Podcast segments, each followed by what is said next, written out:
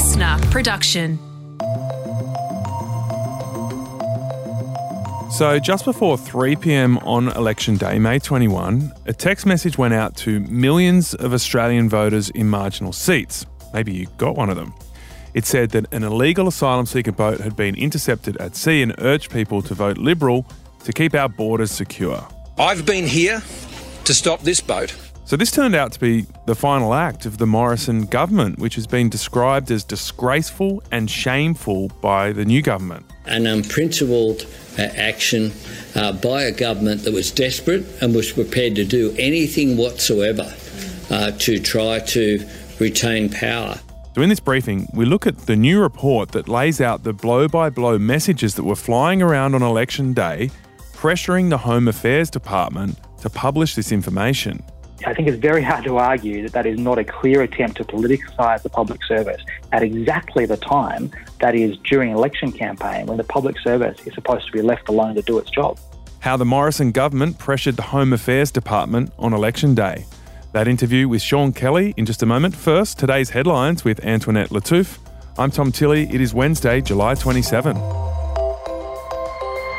The Manly NRL Pride jersey story has blown up into a complete fiasco, with the club's coach Des Hasler giving a lengthy apology. We wish to apologise to the LGBTQ community. However, instead of enhancing tolerance and acceptance, we may have hindered this. Yeah, so this is the story we mentioned yesterday where the NRL club introduced a pride jersey. It had four rainbow stripes where they used to just have white stripes. And seven players said they were blindsided by the move and didn't want to take the field in this jersey because of cultural and religious reasons. Because the whole team has to wear the same jersey, that means the seven players won't be playing. And in a press conference yesterday, Manly coach Des Hasler basically apologised to everyone who could possibly be affected by this mishandled initiative, including the seven players. I also feel for these players. They were not included in any of the discussions of the decision making of the jersey. At a minimum, they should have been consulted. Yeah, so it's a crazy situation. Um, there was a, a, lot of people criticising them yesterday, and so they called this press conference and just said, "Yep, we got this completely wrong." And I guess the the NRL has to realise that as much as they would want everyone to support these kind of symbols, not everyone does. Um, in this competition, the, the Sydney Morning Herald says 50% of players have Pacific Islands heritage, which means most of them are Christians. So it puts them in a very difficult situation, Antoinette. Yeah, and it's pretty a significant decision um, for the club to stick by the jersey um, mm. because tomorrow night's game against the Roosters uh, will determine pretty much if they get into the top eight. But they'll have seven new players in the squad. So despite this sort of unreserved apology, they're, they're sticking by the jersey, and they'll definitely this this conversation is, is is far from over. There definitely will be fallout, and I think some pretty intense criticism towards those those players who decided to opt out. Well, yeah, and I think that's unfair. I think, you know, in our society, if we're going to support religious freedom, we have to accept that not everyone is going to unite under these symbols. And that's also part of a diverse society that people um, have religious beliefs that maybe don't fit with the progressive agenda. And there should be ways for players like these guys to opt out of this without suffering the consequences of not being able to play for their club or the intense criticism they'll face in public now. I think that the takeaway is, irrespective of where you sit on the issue, when diversity and inclusion issues are rolled out badly with poor consultation, um, especially at a week that's meant to be celebrating women and wives uh, and partners and mothers of the mm. NRL, this is the fallout. Everybody suffers. It's not inclusive, and the minorities that are that are meant to be celebrated um, end up usually feeling worse off. So this is diversity done badly. A new report has discovered almost half of Australian adults have already had COVID, and that was by June before this new wave of infection kicked in.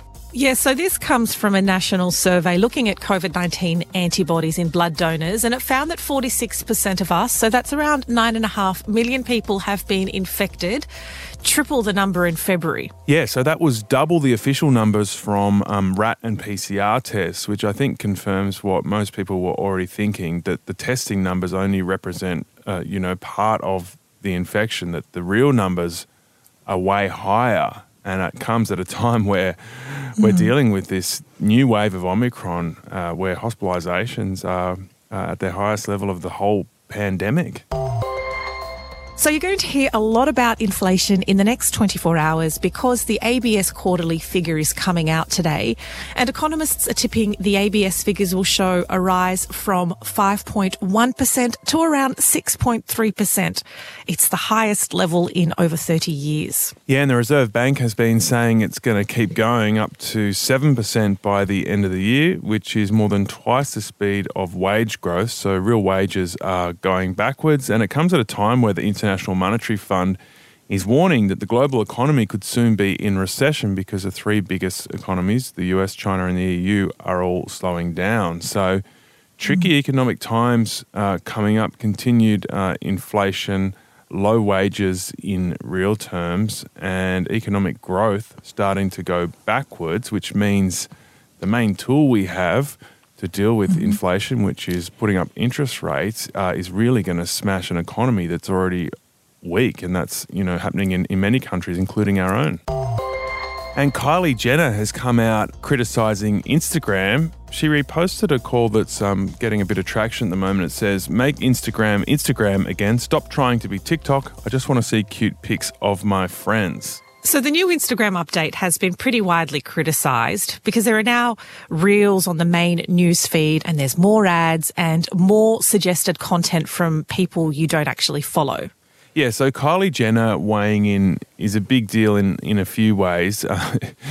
One is because when she criticised Snapchat, um, she sent the share price down 6%, which was um, $1.3 billion in value. So that's got Instagram um, reacting. Its CEO, Adam Mosseri, has come out and made a statement about this where he acknowledged um, the concerns people have about the way Instagram's changing, but didn't back down on the move towards video and the so called full screen experience. I do believe that more and more of Instagram is going to become video over time.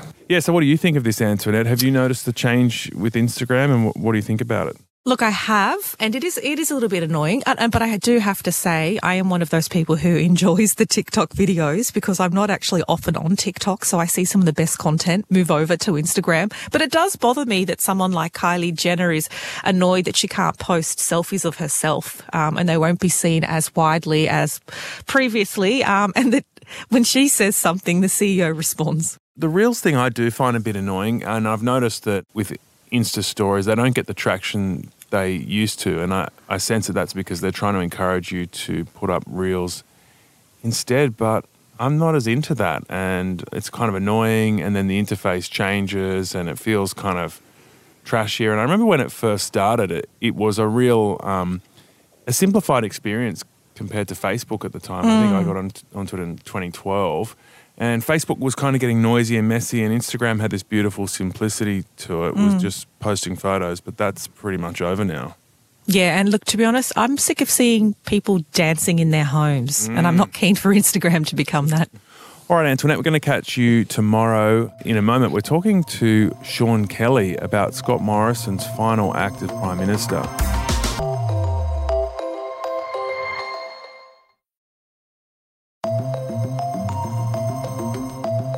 I've been here to stop this boat, but in, in, in order for me to be there to stop those that may come from here, you need to vote Liberal and Nationals today. And in the interests of full transparency, in the middle of an election campaign, the Labor Party was advised of this, and a statement has been issued uh, by uh, the Border Protection authorities. Yes, but it turned out that statement wasn't live on their website at the time when Scott Morrison said that. That is Scott Morrison giving his press conference on election day in what Labor have now called a shameful and disgraceful act.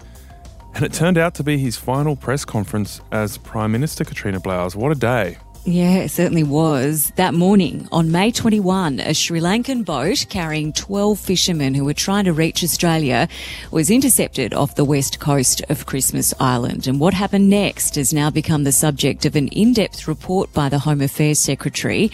And Scott Morrison's sharing of that info at the press conference was, in fact, a direct contradiction to a protocol he invented during his time as Immigration Minister of not commenting on these very issues issues. Let's take a listen. I'm not going to go into on water operations of what other potential partners have been engaged with. We're not going to go into the micro detail of these operational matters. Yeah, so those are some classic examples of the way he used to handle those questions back in 2014, 15, those years where he was immigration minister. And that was, as you just heard before, a direct contradiction to what he did on election day. So let's find out what happened on that day and how the Prime Minister's office and the Home Affairs Minister's office pressured the Home Affairs Department to release this information. Sean Kelly's a columnist for the Sydney Morning Herald. He's a former Rudd advisor and the author of The Game, which is quite a critical biography of Scott Morrison. Sean, thank you so much for joining us. If we go back to Scott Morrison's time as immigration minister, he helped set up Operation Sovereign Borders, and we just heard the way he used to evade these questions about on water matters. What did he mean by that at the time? It was, in essence, a political term of art, a political term of convenience. It, what it really meant was that Scott Morrison could answer questions when he wanted to answer them uh, and not answer questions when he didn't want to answer them, which was you know, a very, very high proportion of the time. There was specific terminology around the protocol. The idea was that the government wouldn't give any information to people smugglers. But if you look at the press conferences that went on at the time, they are exercises in absurdity. And you know, you don't have to take my word for that. You can look at what press gallery doyens said at the time. Laurie Oakes said that Scott Morrison was effectively giving journalists the finger. David Marr said that uh, Scott Morrison would have this little smile on his, his face at these press conferences, which essentially said to journalists, F off. These are really strong terms being deployed by people with decades of experience in reporting on Canberra politics to indicate just how much contempt Scott Morrison seemed to have for the principles of transparency. So it was fascinating and a little uh, gobsmacking to watch him on election day turn his back on that protocol and claim he was doing so in the interest of transparency. All right, so let's cut now to election day. And this report from the Secretary of Home Affairs, Mike Pezzullo, reveals the pressure that his department was put under to release the info about a Sri Lankan asylum seeker boat that had been intercepted. When you look at it, it essentially reveals the way the PM's office asked the Minister for Home Affairs office to get the department to release a statement in time for Scott Morrison's one o'clock press conference. Now, when you look at this series of events and the text messages that were flying around, what is it that concerns you? If it was just one thing, uh, perhaps that would be okay or overlookable. But I, I, think when you look through the timeline that the department provided, it is the flurry of things that concerns you that begins to overwhelm any sense that anything remotely proper or excusable was going on here. Firstly, you have the fact that Scott Morrison decides to turn his back on the on water protocol that has been in place for about 10 years. Secondly, you have the fact that uh, they instruct the department not only to issue a statement, a bland neutral statement, but to brief out the information to specific journalists and then in addition to tweet it out, with the aim obviously being to attain maximum amplification of this news on election day. Then you get the fact that they wanted it done not in a couple of hours, not in an hour, but they wanted it done in 15 minutes. Then you have the fact that they are pressuring the department to release this information while the operation was still underway. There is this amazing text message exchange included in the departmental report, which I think is worth reading reading out loud. Sure. The Minister for Home Affairs office texts the department, is it live? Question mark, question mark, PM is speaking. The department texts back, I'm refreshing. So are we. What on earth is the issue? It always takes a few minutes to go live. I have no idea how it works, but we can't influence it. We are calling IT. The minister's office texts back, a lot of people are furious. Nothing we can do, legitimately nothing. So my sincere apologies. So you can see the immense pressure that was being brought to bear on the department mm. by the minister's office in service of the fact that the prime minister was up at the press conference at that moment and clearly wanted to comment on it. As it turned out, the prime minister was given the opportunity to comment on it because a journalist asked him a question about it. And the mysterious thing about this is that the journalist asked him the question about it before the statement went live on the department's website. And of course, a little while later, you have the Liberal Party sending out literally millions of text messages to voters uh, telling them about the fact that a boat has been intercepted. I think it's very hard to argue that that is not a clear attempt to politicise the public service at exactly the time that is during election campaign when the public service is supposed to be left alone to do its job. So you've written a lot about Scott Morrison's character flaws. You actually wrote a whole book on it. What do you think this episode says about him?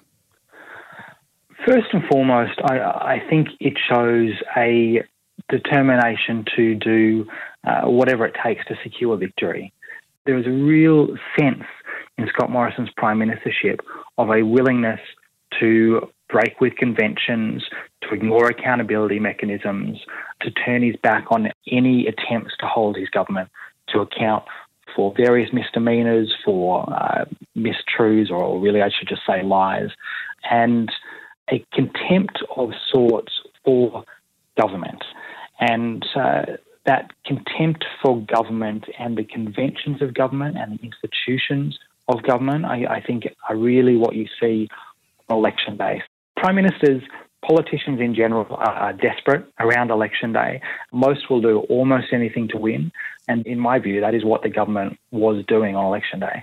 So you said that this whole episode reflects uh, Scott Morrison's contempt for government or the integrity of government. And on that exact point, Scott Morrison's actually created another controversy since leaving office when he spoke at Margaret Court's church in Perth last weekend. And as part of a 50 minute sermon about anxiety, he said this God's kingdom will come.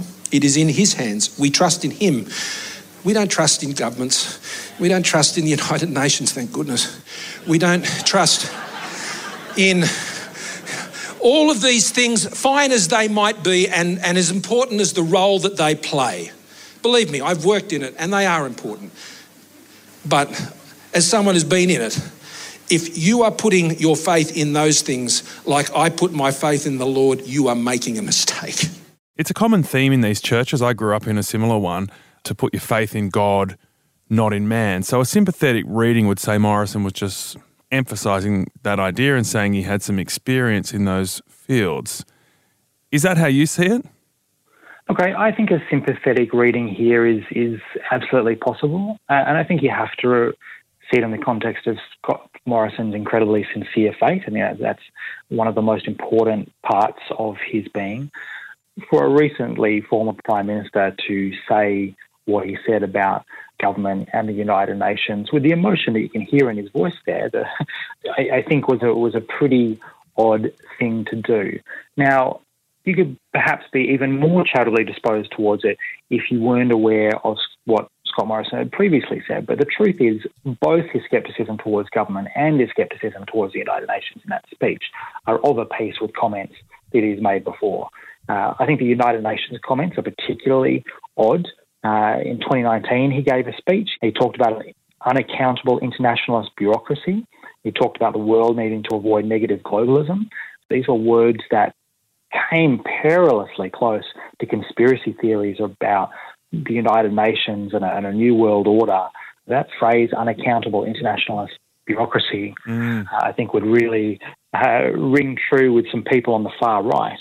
And the comments about government perhaps a little bit less odd, but I think are important in understanding Scott Morrison's general attitude to government. Scott Morrison's general attitude to government did seem to be that government shouldn't do very much.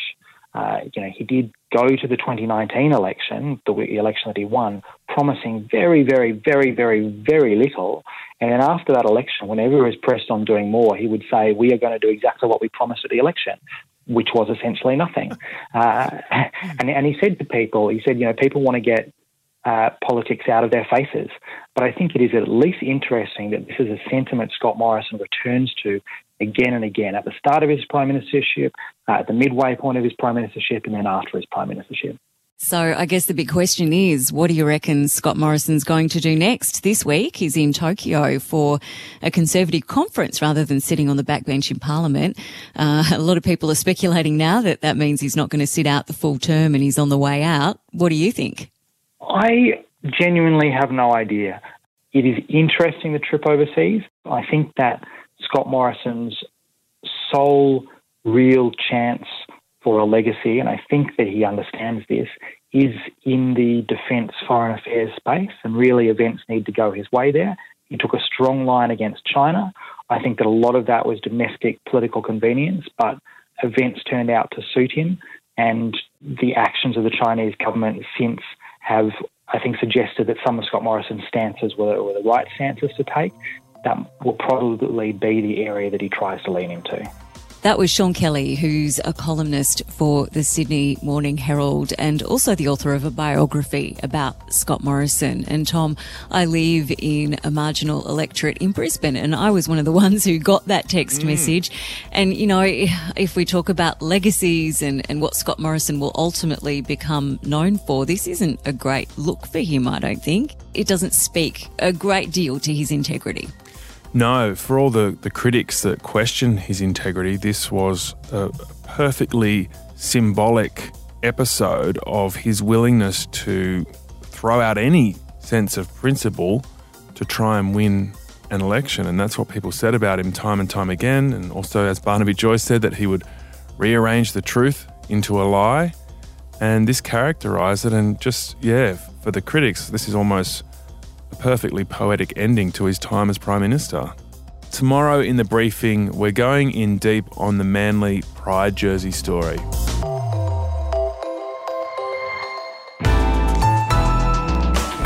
Listener.